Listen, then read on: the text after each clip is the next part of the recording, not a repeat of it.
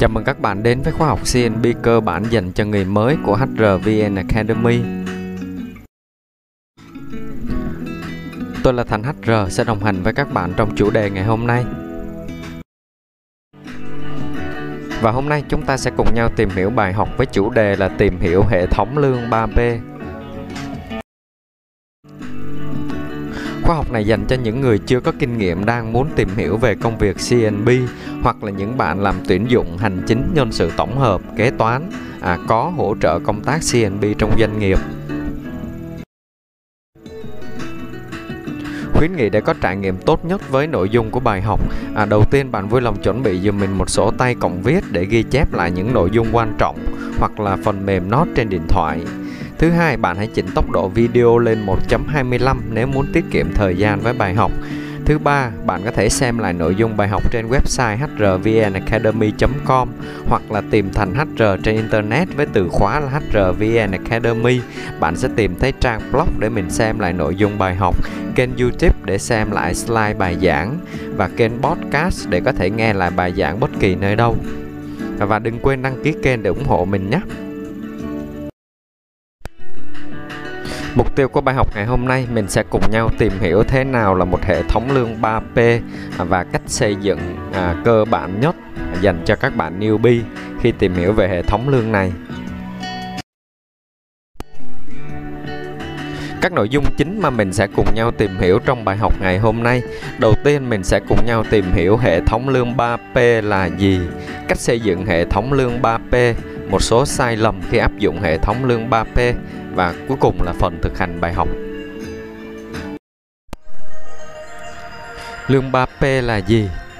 Thì chúng ta đã cùng nhau tìm hiểu về cách xây dựng một cái thang bảng lương rồi cũng đã tìm hiểu qua hệ thống lương thưởng trong công ty quy mô nhỏ à, và có một khái niệm nữa mà những bạn đang tìm hiểu công việc CNB không thể bỏ qua đó chính là hệ thống lương 3P à, vậy thì à, cụ thể là gì? Mình sẽ cùng nhau tìm hiểu.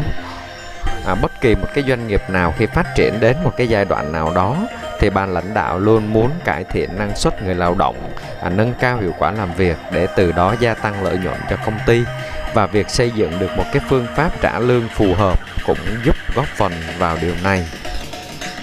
Trả lương theo 3P là một cái mô hình trả lương hiệu quả của Mercer à, được khá nhiều doanh nghiệp Việt Nam áp dụng trong thời gian qua nhờ tính ưu việt của nó À, tuy nhiên lương 3P lại có khá nhiều phiên bản và cách áp dụng khác nhau để phù hợp với à, các mô hình đa dạng của doanh nghiệp nhỏ. 3P là một cái hình thức trả lương được xây dựng để trả lương theo vị trí, năng lực và hiệu quả công việc của nhân viên à, nhằm tạo sự công bằng, khuyến khích và tạo động lực giúp mỗi nhân viên phát huy tối đa khả năng của mình trong công việc, à, đóng góp cho sự phát triển của công ty. 3P là từ viết tắt của position, person và performance. Đây là ba cái hạng mục chính cấu thành nên thu nhập của một người lao động được nhận. À, bạn có thể hiểu nôm na là thu nhập à, sẽ bằng P1 cộng P2 cộng P3. À, P1 position à, trả lương theo vị trí công việc. À, doanh nghiệp trả lương hàng tháng cho chức danh đó bất kể người đảm nhận là ai và có năng lực thế nào.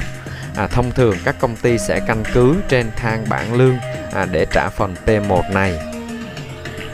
P2 person à, trả lương theo năng lực dùng kết quả đánh giá năng lực nhân viên để định ra số tiền tương xứng à, với năng lực đó mà họ sẽ được nhận. À, nếu công ty của bạn đang có hệ thống lương thưởng thì bạn có thể à, hiểu nôm na là phần P2 này à, nó cũng có thể sẽ được thể hiện trong quy chế lương thưởng trước khi mình chuyển đổi mô hình sang lương 3P. P3 performance à, trả lương theo kết quả đạt được. À, phần lương này nhân viên có thể được nhận hàng tháng hoặc hàng quý tùy theo chính sách của công ty quy định các bạn nhé. Cách xây dựng hệ thống lương 3P À, trong phần này chúng ta sẽ cùng nhau tìm hiểu các bước chuẩn để có thể xây dựng một hệ thống lương 3P. À, còn thực tế triển khai thì một số công ty chấp nhận thay đổi một chút à, cho phù hợp với thực tế doanh nghiệp của mình. À, vì không phải công ty nào cũng đủ điều kiện để thực hiện và áp dụng mô hình chuẩn. Chẳng hạn như là xây dựng được khung năng lực chuẩn nè, à, áp dụng công nghệ để đánh giá hoàn thành công việc, vân vân. À, và mô hình chuẩn ấy thì lại chưa chắc đã hoàn toàn phù hợp ngay với văn hóa doanh nghiệp hiện tại À, nên ở đây mình sẽ cùng nhau tìm hiểu cách thực hiện cho một doanh nghiệp quy mô nhỏ vẫn giữ lại phần cốt lõi nhưng mà đảm bảo phát huy được các điểm mạnh của hệ thống lương 3P này. À, bước 1 thì mình sẽ xây dựng P1 Position. À, phần 1 trả lương theo vị trí công việc. À, bạn có thể hình dung à, nó chính là phần lương mà bạn đã xây dựng trong thang bảng lương.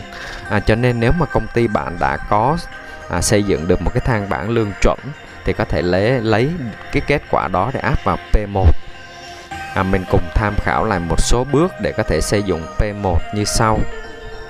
Bắt đầu từ chiến lược kinh doanh của công ty thể hiện qua sứ mệnh tầm nhìn giá trị cốt lõi. À, và dựa vào đó để xây dựng cơ cấu tổ chức à, trên cơ sở chuỗi giá trị của doanh nghiệp tiếp theo là chuẩn hóa hệ thống chức danh giá trị công việc và mô tả công việc à, trên cơ sở phân bổ của các phòng ban chức năng của doanh nghiệp. Từ đó bạn xác định được các cấp bậc lương và giải lương của các vị trí chức danh à, đảm bảo hài hòa với quỹ lương của doanh nghiệp và cạnh tranh với thị trường. Bước 2 là cách xây dựng P2 để hiểu rõ phần P2 này trả lương theo năng lực à, thì đầu tiên mình cùng nhau tìm hiểu khái niệm năng lực là gì và công cụ nào có thể dùng để à, đánh giá năng lực của nhân viên. Năng lực ở đây được hiểu là kiến thức kỹ năng khả năng và hành vi mà người lao động cần phải có để đáp ứng yêu cầu công việc à, và là yếu tố giúp một cá nhân làm việc hiệu quả hơn so với những người khác. Tùy vào mỗi doanh nghiệp sẽ xây dựng hệ thống đánh giá năng lực với các tiêu chí à, phù hợp khác nhau. À, xây dựng khung khăn năng lực chuẩn để làm được việc này thì đầu tiên công ty cần phải xây dựng được từ điển năng lực à, sau đó mới xây dựng khung năng lực cho các vị trí.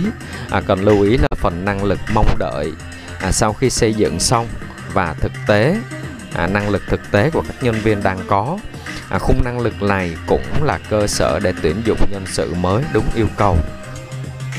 Bạn có thể tham khảo mô hình ASK à, để xây dựng và đánh giá năng lực nhân viên theo chuẩn quốc tế à, mỗi nhóm à, ASK là viết tắt của ba từ tiếng Anh à, thể hiện về phẩm chất thái độ kỹ năng và kiến thức. Mỗi nhóm là những cái yêu cầu mà doanh nghiệp đặt ra cho cá nhân để hoàn thành xuất sắc vị trí công việc cụ thể. À, những năng lực này được chấm theo năm mức độ. À, mức độ 5 là mức độ xuất sắc rồi đến mức độ tốt khá cơ bản và kém à, từ những cái căn cứ trên đó thì công ty sẽ tiến hành đánh giá năng lực cá nhân theo khung năng lực của từng vị trí từ đó xác định định được level lương P2 này. À, nếu công ty có số lượng nhân viên ít thì có thể thực hiện đánh giá năng lực bằng Excel. À, nhưng nếu mà nếu số lượng nhân viên nhiều thì phải nghĩ đến việc sử dụng phần mềm để chuẩn hóa. Mình chuyển qua bước 3 xây dựng P3 performance. À, về P3 này, trả lương theo kết quả đạt được. À, có thể hiểu nôm na như là một phần thưởng thêm cho người lao động à, khi họ hoàn thành tốt công việc, mang lại giá trị cộng thêm cho doanh nghiệp. À, vậy thì rõ ràng P3 là phần tạo động lực và thúc đẩy nhân viên nâng cao hiệu suất lao động à, được đo đếm bằng những cái con số rõ ràng. À, cần xác định rõ ràng ngay từ đầu phần lương P3 này sẽ được chi trả hàng tháng hay hàng quý à, nếu mà trả hàng tháng thì P3 có thể nằm trong khoảng từ bao nhiêu đến bao nhiêu? À, thậm chí là bằng không. Và một lưu ý là cần cân nhắc khi mà à, bạn xây dựng P3 có thể là một con số âm à, như một số công ty vẫn đang áp dụng. À, còn nếu trả theo quý thì cũng cần phải quy định rõ ràng và trả lương đúng thời hạn. À, để xây dựng được P3 thì cần phải bắt đầu từ mục tiêu chiến lược của công ty à, sau đó chia nhỏ đến mục tiêu phòng ban và chia nhỏ hơn nữa đến mục tiêu của từng cá nhân. Thì mục tiêu cá nhân này được cụ thể hóa bằng tiêu chí KPI à, đánh giá hàng tháng hay hàng quý thì tùy công ty quy định. À, bạn lưu ý là khi xây dựng KPI cho cá nhân á, thì cần đảm bảo yếu tố đơn giản dễ hiểu nè. À, từ 3 đến 5 tiêu chí chứ đừng có quá nhiều. Có thể đo lường kết quả được bằng các con số thì mới có thể tạo động động lực cho nhân viên cố gắng à, hoàn thành cũng như vượt chỉ tiêu nếu không á, thì nó sẽ mang tính hình thức. Và người lao động sẽ xem phần lương P3 này là phần không thể đạt được. Họ cũng không quan tâm và dẫn đến mất ý nghĩa của phần của hệ thống lương 3P à, một số công ty thường lấy mức P1 cộng P2 à, để làm căn cứ đóng bảo hiểm xã hội bắt buộc. À, bao gồm như là bảo hiểm xã hội, bảo hiểm y tế, bảo hiểm thất nghiệp vân vân. À, vì P3 là phần biến thiên hàng tháng hoặc hàng quý mới được nhận à, cho nên có thể cái phần lương này sẽ không nằm trong à, phần đóng bảo hiểm bắt buộc các bạn ha. À, một số khác công ty thì lại chỉ đóng cho người lao động trên phần P1 à, còn P2 thì họ lại chia nhỏ thành các khoản phụ cấp không nằm trong danh mục đóng. Một số sai lầm khi áp dụng lương 3P à, một số công ty đang hoạt động khi chuyển đổi sang trả lương theo 3P thì cần phải đảm bảo xếp loại level lương của nhân viên. À, ở đây thường là B1 cộng P2 à, không nên thấp hơn thu nhập thực nhận đang có của họ.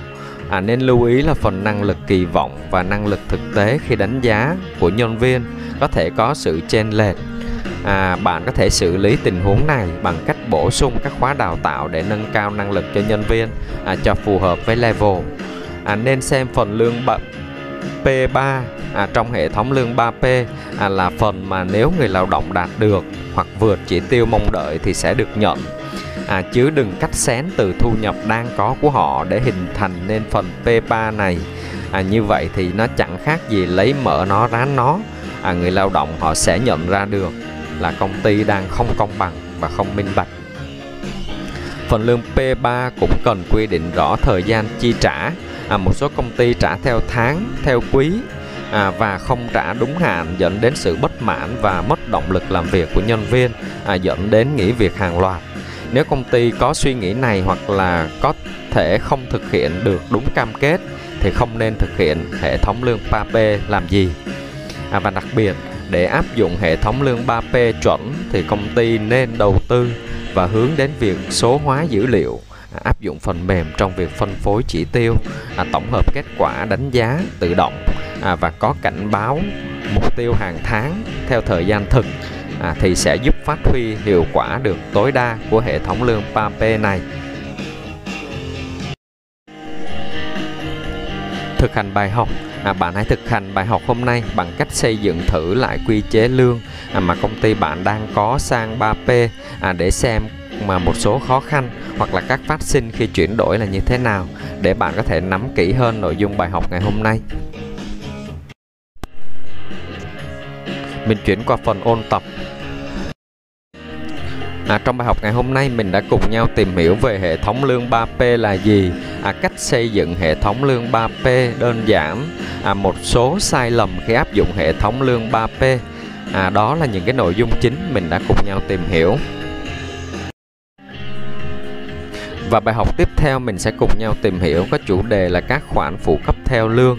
À, bạn có thể xem trước nội dung bài học trên trang hrvnacademy.com à, hoặc là tìm hiểu thêm các thông tin trên internet à, về chủ đề này. À, nhớ đón xem clip slide bài giảng của mình trên kênh YouTube HRVN Academy các bạn ha. Nếu bạn có bất kỳ thắc mắc nào về nội dung bài học ngày hôm nay, à, vui lòng để lại comment bên dưới, mình sẽ cố gắng trả lời cho các bạn trong thời gian sớm nhất. Và cuối cùng đừng quên đăng ký kênh để ủng hộ mình cũng như là nhận những bài học mới nhất từ HRVN Academy. Tôi là Thành HR đến từ HRVN Academy, khóa học nhân sự dành cho người mới. Xin chào và hẹn gặp lại các bạn vào nội dung bài học tiếp theo.